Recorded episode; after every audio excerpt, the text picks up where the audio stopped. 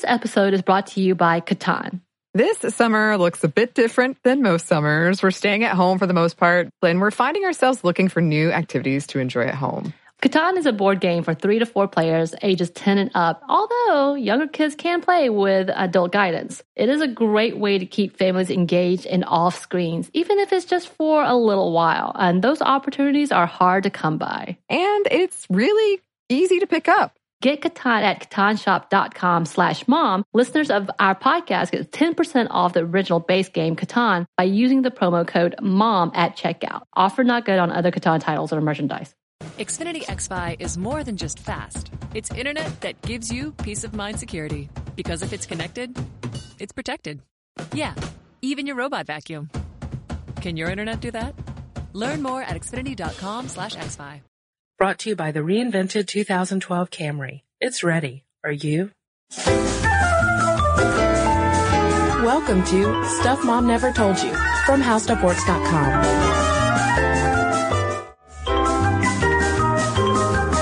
Hey, and welcome to the podcast. This is Molly Edmonds. And this is Kristen Conger. You know, we don't usually say our last names when we say hello to you all, but today we're going to be talking about maiden names. And since neither Kristen nor I are married, Old maids. since we're old maids, we can talk about our maiden names since we still have them. We're still clinging on to them for dear life. You know, my father sends me emails about keeping my maiden name when I get married. Yeah? He would rather I stay in Edmonds. Yeah. Yeah. I we'll like see. Conger.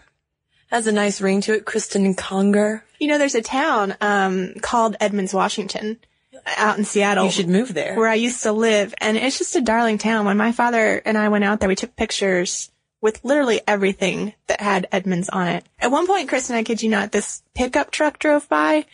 I don't know what this truck was for, um, but the back of the truck said Princess of Edmonds.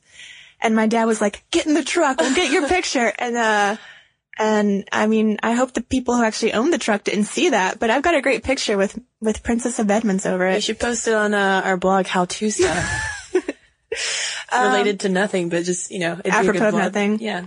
Well, the reason we've got maiden names on the brain, Molly, is uh, because of a survey that was recently released, came from Indiana University, that found that 70% of the survey respondents thought that women should give up their maiden names, assume their husband's name when they get married. And even more surprisingly, I thought, was that 50% of those respondents thought it should become a legal requirement for a woman to take her spouse's last name. Yeah, and this is not just, you know, some men asserting their authority. Both men and women were in this survey. Mm-hmm. And the fact that, you know, people want it to be a legal requirement is so bizarre to me because we already have so many people fighting against laws about, um, you know, what you can do when you get married and who can get married and all this stuff that you wouldn't think that all of a sudden people would want a law about changing your name after you get married. Right. And as we will uh, talk about a little later in the podcast, um, a lot of those similar kinds of laws have been struck down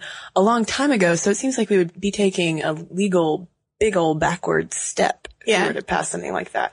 But, um, uh, right now, only about five to ten percent of women who get married keep their their maiden name. Right. There was another recent survey done by the Knot, and about 88% of women in, uh, I think there were 18,000 couples surveyed, were going to uh, change their name. 88%. percent So maybe it's not even an issue. Maybe everyone just changes their name regardless. But it seems like, you know, you hear a lot about the famous hyphenated name. Yeah.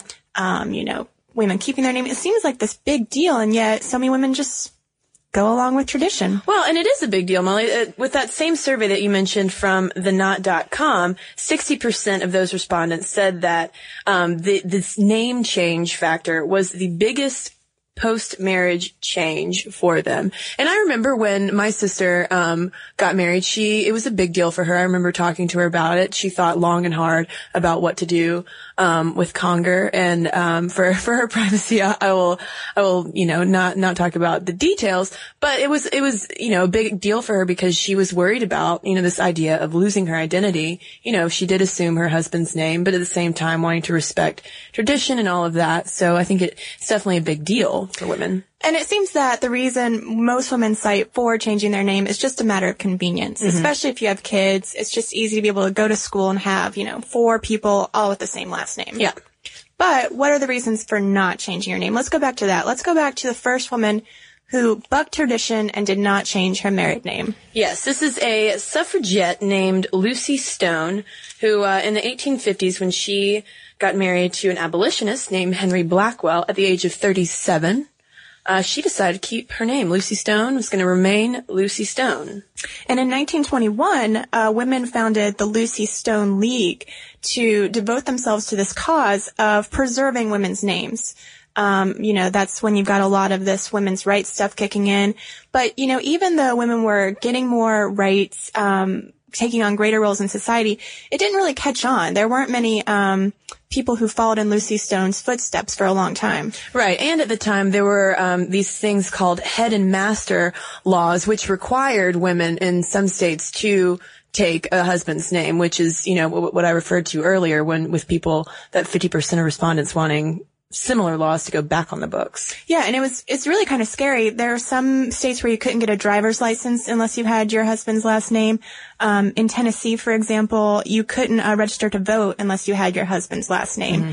And you know, then if you had the last name and got divorced, you couldn't take back your own name unless you could prove definitively in court that the divorce was the husband's fault. Right which I'm sure is not easy to do in a court of law. Yeah, so there were all these restrictions um, with uh, a woman's last name, and then when we have the rise of second wave feminism in the 1970s, we have a resurgence of this issue of women keeping their last names when they get married. Um, and at that time, that's when a lot of those head and master laws um, are struck down and sort of the changes that happened thanks to that wave of feminism, things like women marrying later, um, going on for higher levels of education. Mm-hmm. People really started to realize that you can make your name for your, make this name for yourself, especially if you were in a career like writing or the arts, that would be really damaging to change later on. Right. So as women started to get married later, you know, it just, it didn't make sense to spend almost half your life as one thing and then all of a sudden switch to another. And that's when we really start to see the big numbers of women keeping their names. Yeah, and then in the 80s, you have more of a trend towards um, women hyphenating, you know, between like the husband, husband's last name and her last name. So there's a little bit more of a compromise. And we came across a study by a researcher at Harvard University that was examining um, uh, how this this trend of women keeping their last names, and she basically found that there was sort of a spike in um, women keeping them in the 70s and 80s. But then an interesting thing happened in the 90s when that when that trend kind of plateaued and even dipped down a little bit. Right. Uh, that same Harvard uh, researcher estimated that in 1990 you've got 23% of women keeping their own last name. By 2000, it's down to 17%. percent mm hmm This is still pretty sizable, but we definitely are seeing a downward trend. Mm-hmm uh, for reasons of convenience. Um, but also, you know, one big predictor of whether women are going to keep their name is a religious background. If they're getting married in a religious ceremony, she went through uh, all these New York Times wedding announcements and found usually that if there was a religious ceremony, then the bride was more likely to take the husband's name. It's interesting. And I think from that same study, um, the major predictors for whether or not a woman would keep her name were if she would get married at a later age, mm-hmm. uh, whether or not she was in an arts or writing career. Like so, I mean, you and me. I was about to say, we're not prime candidates for changing our name. Uh, and, um, how, how much of a, you know, career she had built for herself. Right. And, you know, sometimes it looks like the, the field of the career matters it's, you know, she was looking at women with graduate degrees. And as Kristen said, arts and writing is a much bigger predictor of changing your name than something like having an MBA or being in the business field. Mm-hmm. Okay. So we've talked about reasons why women might keep their names, but you know, there's, there's just sort of these weird combinations that erupt. I do have um, some friends who made up an entirely new name for themselves. They took four letters from the female's name and four letters from the male's name, smashed them together, and uh, that's their last name. Name smash. A name smash. Sounds kind of fun, actually, to do. It sounds fun, but you know, we were reading this article in Salon about how are you cutting, you know, your children off from any sense of family history? You know, you're trying to give your kids the best of both worlds. Um, you know, an equal share in both their mother and their father's side, but then do you end up with these kids who just, you know, are really kind of cut off from both sides. And then with the issue of hyphenated names, so you know, you, you get married, you hyphenate your name, you have a child, and he or she has a hyphenated name. But what if your hyphenated child falls in love with another hyphenated child, and then they get married? I so know. will their children be hyphenated, hyphenated children? I don't know. I mean, it, it just gets complicated at some point. It's already hard enough, you know, to get a really long last name on some government forms, you know. Mm-hmm. Just that one hyphenated person might have enough trouble, and then you then you got to throw in the other name. Well, Molly, there's always, there's an option we have not talked about yet. Okay. Why can't the husband just take my name? Why can't, why can't Mr. Conger, you know, exist? Oh, Kristen, he can, but he is going to have a lot of hoops to jump through to do so. Not only just, you know, the egging on of his friends. We were reading articles about men who did try to take their wife's last name. We read one article about a guy who took his wife's name and got a lot of feedback from his friends that essentially amounted to, hey bud, you need to turn in your man card. Your man card. Uh. But the fact that a man is willing to do that not only shows some sort of, you know, bucking of tradition, but it's really hard to do. Yeah, especially uh, post 9/11, um, changing your name for your legal name is not as easy as it used to be. For a woman, it's it's pretty simple when you get married. There um, there are actually kits, toolkits that you can buy for 20, 30 bucks, and it's got all the documents in it for you to sign and send off to get everything changed for you. But for a guy to do it, he has to spend a lot more money, a lot more time. It's a legal process. Yeah, it's a, it's kind of a complicated legal process for men to go through. Um, but you know, some men are doing a little bit of a compromise, and I've seen couples where um, the man and the woman take both names. So you know, um, both of you would become, you know, let's say you're dating a guy named Jones, both of you become like Conger Jones. Mm-hmm. Which you know, then you just have friends who are lazy and refuse to call you by your entire name, Yeah. and you get lazy too. It's not like you want to always answer the phone and say this is Kristen Conger Jones. But what about um, abroad, Molly? We're talking about last name traditions in the states. I mean, other other countries have a little more creative um, customs. Right. In Russia, they um, have what's known as the patronymic patronymic name, so that if you're a girl, you get a feminized version of both your of your father's. Sorry. In Russia, they have this uh, tradition of the patronymic name, where you get, um, if you're female, uh, a feminized version of your father's name, so that your middle name and your last name are a feminine version of your father's name.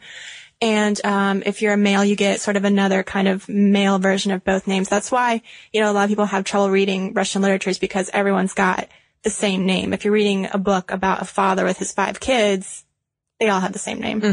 And then in over in Iceland, there's sort of a similar uh, patronymic custom where all of the last names are um, basically translated as son of, and then you know whatever the the surname is. So it carries on through the father father's line. But then you were telling me about naming in Spain, um, where the rain stays mainly on the plain, and it's really interesting. It's really confusing to me. I think I still need a diagram, but tell me about what they do. It is a little Um, confusing, and I and I do have a diagram in front of me that that I did draw out, um, and I remember learning this in Spanish class, and it, it took my brain for a, a minute to to pick up on it. But this is the custom in um, in Spain and in uh, Latin American countries that I think provides a nice compromise because the first thing with um, a Spanish name is you have you know let's say Gabriel Garcia Marquez Okay. one of my faves. Um, Garcia Marquez is actually, Garcia is not his middle name. He actually has two surnames or apellidos. And Garcia is his primary surname, and then Marquez is his secondary surma- surname. Okay, and Garcia he got from his dad. Okay. and Marquez comes from his mom. So that's the way everyone's name is. It's like your first name and then the surname from your father and then the surname, primary surname from your mother. So let's say that Gabriel Garcia Marquez gets married to, oh, I don't know, Frida Kahlo Calderon. Okay. so Kahlo comes from her dad and Calderon comes from her mom. So she gets married. First of all, it's not really a big deal in um, Spanish culture for a woman just to you know, keep her, her name as is when she gets married. But if she does decide to take on, um, her husband's name, she would then become Frilo, Frida Kahlo Garcia. So she takes on his primary surname and turns it into her secondary surname. Gotcha. Okay. So the thing I like about that is even though you might be taking a name from your husband, you're still retaining technically your last name. Like Kahlo is your primary surname and what would be um, akin to our last names Gotcha. way, you know, in the, Yeah. in the States. But what if they have kids? Now, if they have kids, this is what I also like. The child has a name from the father and from the mother. So both sides are represented. So if, uh, you know, Gabriel and Frida had a little baby, it would be, you know, uh, Miguel Garcia Kahlo. Wow. And their, their household would be known as the Garcia Kahlos. So it recognizes the union of both the man and, you know, the woman. And, uh, but you're still able to trace the lineage, but it recognizes the different households. That's cool. So if he lives next door to his father, it'd be easy to say that's that house and that's that house. Yes. Yes. The Garcia Marquezes as opposed to the Garcia Kahlos, but they're all part of the same line. Nice. I thought, you know, I mean, it's still, you still are taking, the, it's the paternal surnames that end up tracing down the line, but the woman still is able to keep that link to her family and to pass on her, her name from her family to her children. You know, it's interesting you bring up paternal surnames because I would say that even if women have this, you know, internal dilemma about whether to keep their name or not, there's usually, you know, very rarely a question that the kids will get the father's last name. I can only think of one instance where I had a coworker, um, she was female and she was, you know, the only side of that family. That was gonna be like their only grandchild. And the father's side had a lot of grandchildren, so they gave the kid the mother's last name. But there was this really interesting blog um, on Psychology Today that talked about the reason that we're so hung up on giving our kids their father's name is because it's sort of this reinforcement of the fact that the baby is theirs and they should invest in it and, you know, resources. Yeah, and because there's never really any question of uh, whether or not you are your mother's child. Yeah. I mean, it's it's kind of a given. but uh, but with the dad, there might be more of a question, and so this guy is saying that you know it goes back to evolutionary biology of you know a woman wanting you know to entice you know the man to invest resources in his children. So she's gonna say, hey, I'm gonna you know this is your child. Stick this says your last name, so Yeah. go hunt and gather. But um, but the nice thing, you know, we were talking about all these weird choices. You know, they're not well, they're not weird, but we have all these choices today, despite the fact that many women are just choosing to go with tradition. But the nice thing, this kind of ties back to what we were talking about in our feminism podcast, is that you know, people might think that feminists would be really disappointed in us with all this work they did to keep your own identity, keep your own name. But the fact that women have this choice and exercise the choice is actually sort of a perfect demonstration of how feminism has worked for us. Yeah, and it is a personal decision. I mean, it's a, you know, going back to that survey from the Knot that said that, you know, 60% of the respondents said, you know, this is one of the biggest issues going into to marriage and it's and it's a personal decision for a couple mm-hmm. to talk about you know if you need to compromise you need to be able to come to a compromise if you want to hyphenate you want to make a name smash you want to you know keep your own name he should take your name whatever it's something you should talk about and molly i think it will be interesting too in the coming years when we have um, to see how the rise of civil unions and gay marriage how that might kind of change this whole concept too if that'll Yeah. kind of lessen the social stigma around it. Yeah. So I've always said I'm only going to change if it's aesthetically pleasing to me. And I think that's a big consideration for people. yeah, one of my sisters, um, names Once she got married, her first and last name now rhyme. Yeah. I mean, I don't want to be Molly Uwally. Yeah. Or do I? Or do you? well, we would like to hear your thoughts on this. Do you think that women should keep their maiden names when they get married, or um, do you think it doesn't matter? Just go with what's easy. and Go if you tradition. did change your name, did you struggle with it? Do you Yeah. miss your old name? or if you kept your name, did you? Uh, how'd that? How, how'd that go? Basically, we want to hear every single viewpoint on this issue you possibly have. We want to know your thoughts. And speaking of knowing your thoughts, it is a good time now, Molly, for a little bit of listener mail. This week in listener mail, we're going to talk about polygamy. We got some interesting feedback on our uh, polygamy podcast. Um, uh, Tassin and I don't know where Tassin's from, but Tassin wrote in, and he um, he is Muslim, and he wanted to comment on the polygamy podcast. Um, he said the translation from the Quran that you quoted is correct. However, you did fail to mention another verse, and this is from Surah chapter four, verse 129. Uh, ye are never able to do justice between wives, even if it is your ardent desire.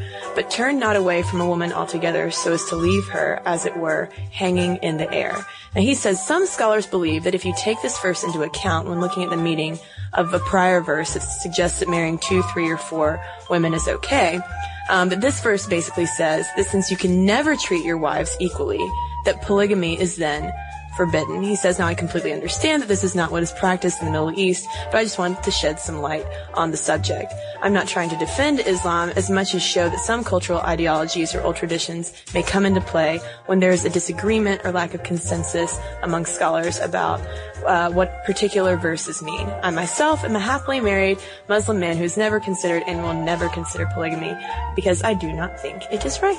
Okay. So that's a very interesting perspective. And then we got in um, another email from Samuel who had a lot to say. Um, and two of the points that he brought up that I thought were interesting was um, he he saw a documentary at BYU from a modern polygamous spokesperson who was defending polygamy, and uh, he thought it was the guy made an interesting argument saying that polygamy is regarded as taboo and wrong, but at the same time, our culture seems to respect and promote men who sleep around with many women and maybe have even fathered multiple children, making them seem cool and hip, living in cohabitation and uh, not committing to anyone.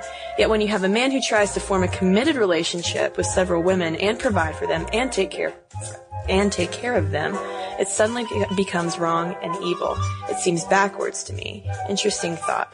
And then um, I liked this one. He says, "This is just from my point of view, but there are a lot of scumbag men out there, as the stereotype promotes, and a lot of good women. For example, single mothers who are good and trying to live an honest life who get abandoned by men and such. They deserve to be with someone equally as good and committed and honest. And I think that women are usually better and more righteous. Yeah, more righteous." than men anyway. Um, so, so many good women and so little good men. Why not practice polygamy so that all the good so that all can enjoy the goodness that comes from marriage and relationships. Wow. Interesting perspective, Samuel. That is an interesting perspective. And one more on polygamy. This is from Sean Lee. I hope I'm pronouncing that correctly. And you know, Krista, when we did that podcast, we kind of started off with big love mm-hmm. and then transitioned into this perhaps utopian world where women have these choices.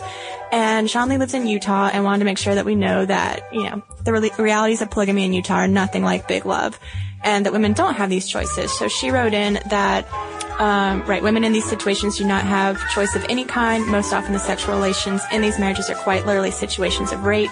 Not only are they severely undereducated, they are also taught from birth that they are inferior to men, have been treated as such all their lives, and are often bought and sold like chattel.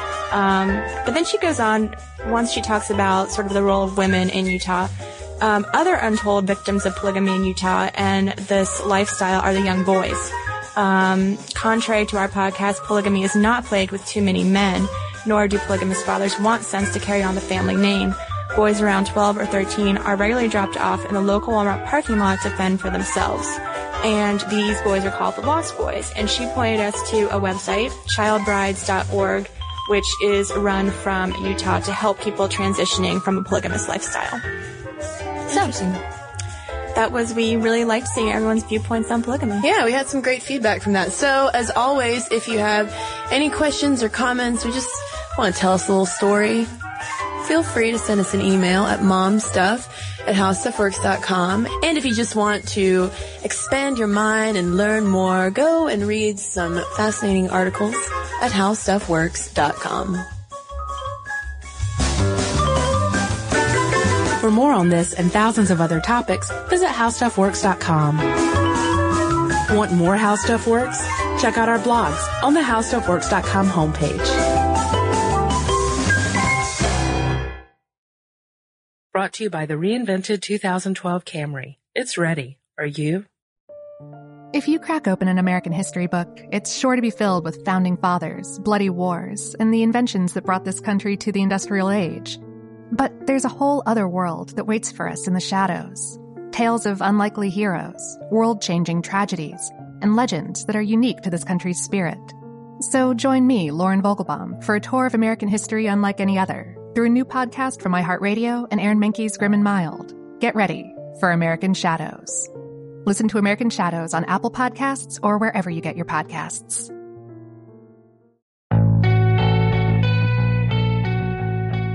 Dear Young Rockers Season 2 is a raw, honest, strange, and entertaining story about finding yourself in your early 20s and a lifelong relationship with music.